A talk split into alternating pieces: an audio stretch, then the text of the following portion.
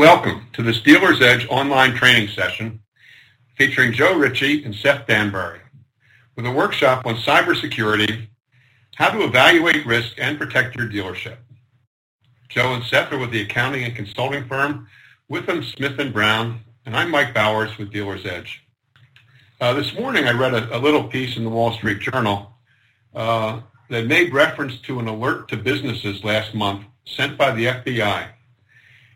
And the FBI was warning these small companies that a more sophisticated technique for perpetrating electronic frauds was out there, uh, and that they, and that the frauds may be harder to detect because the scheme involves wire transfer requests that actually look legitimate.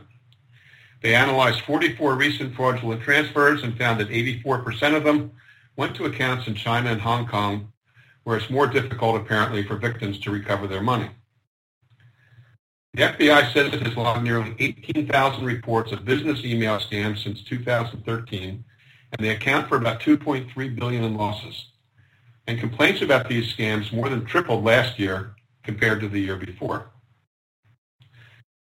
Retail car dealerships are high-value targets for hackers and dealership managers, and they need to know what is possible and how to prevent these cyber intrusions. These kinds of, these kinds of crimes aren't going to go away, and they seem only to be getting more frequent and more sophisticated. And if your dealership or group is attacked, you need to be prepared in advance on how to respond and recover. So our workshop presenters today, Joe Ritchie and Seth Danbury from Withum Smith and Brown, will lead us on a discussion of nature of cybersecurity problems for car dealers, the types of attacks that dealers are seeing and how you can prevent them, how these criminals think and how they try to penetrate dealership systems.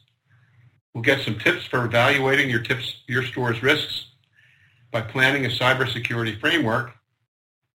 We'll consider the costs of dealing with the problem beyond any direct losses you may suffer, and we'll get some advice on taking proactive security measures.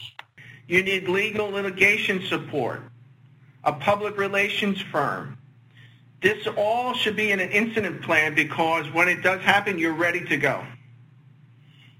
So hopefully by now, one of the key Excuse messages... Me. Sure. Joe, uh, yeah. can, I, can I interrupt here for a minute? I just wanted to, yes. we had a couple questions come in. I just wanted to try to get to them before before we get into uh, some a more some more complex discussion. Uh, first question was, uh, Seth, you say you are an ethical hacker. Um, how does how does a, a, client or a prospective client know that you are an ethical hacker? Is there a certification of some sort that you have, or um, or, or do you just you just say that? Yeah, I have me and the, our team members have numerous certifications. I myself have um, there's a certification that's actually called the Certified Ethical Hacker CEH that me and all of our team members hold. I also hold what's called a Certified Information Systems Security Professional CISSP. Um, my team and I were sort of uh, certification junkies. I could ramble on for probably the rest of this call listing them off, but we also ensure we all undergo background checks. Um, make sure none of us have ever been convicted of any sort of computer crime. So, uh, you know, the level of work we do, we really uh, need to be trusted because we gain access to the crown jewels, as Joe mentioned, and uh, you know, uh, discretion and ethics are the cornerstones of all of our work. Okay. Uh, next question. Uh, we pay a large monthly bill to our, DMS vendor, our dealer management system vendor. Uh, don't they provide um, cybersecurity services for us? What I would say there is you, if you read your relationship agreement with DMS, I'm sure there's an existing security layer of how you access your DMS system, okay? And as any other third party that you use as a service provider, what we'd like to see is how well prepared that third party is.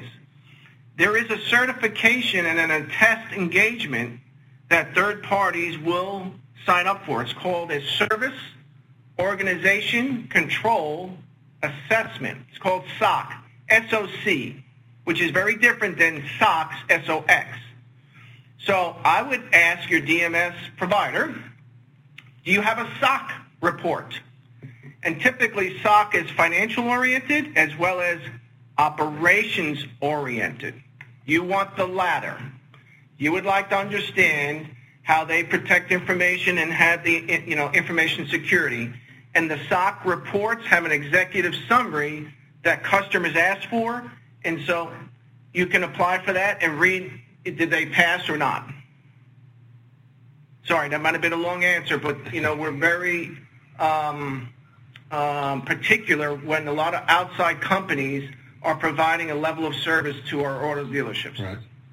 Mm-hmm. Uh, and in, in, one of your early examples, you indicated that an, an, insider, a dealership insider, was responsible for exporting the CRM data. Uh, who are these insiders? Who are the, the, the, most likely people to be uh, culprits there that, that, that we need to look out for? Well, it really could be anyone. That's the trouble. Uh, you know, when you have internal work, employees in your organization, they by by default are going to have access to your crown jewels, so to speak, to your sensitive data. But what's critical is to have the proper controls in place. So when a full export of a CRM database is done, there should be some sort of trigger to the administrator saying, you know, this was done. Um, you can also partition access, and we're going to talk about this a little later, some of this stuff. But you know, the key is you'll never know who the people are. The key is having the, the proper measures in place so this can be prevented or controlled and the user access is limited uh, and, and you know battened down as much as possible to prevent that type of thing. Just to follow up on Seth's remark there, if I even use my daughter's current situation, was it the finance person didn't put something away? Did that person leave something open on their desk?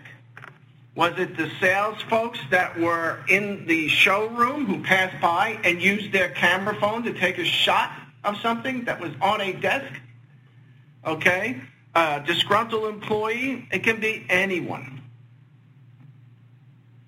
In the example we gave, that, that exact one was someone that worked in the sales department and they were disgruntled. They weren't happy with the way they were being treated. They thought they should be getting more leads and they weren't, so they took the database and went to another dealer. The dealer that that hired them thought was not aware it was stolen. They sold it in a different regard, and it just turned into a big mess. So you just got to watch out. Um, and just some, in general, some types of people it could be. It could be the managers, sales managers, service advisors, um, controllers. You just never know. You gotta you gotta keep an eye on everybody. That doesn't mean to say you should be suspicious and you know not trust your employees. Uh, the real thing is by processes, policies, procedures. That's the way to keep uh, this type of thing from happening. It could even be a customer inside the showroom. Yeah. Okay?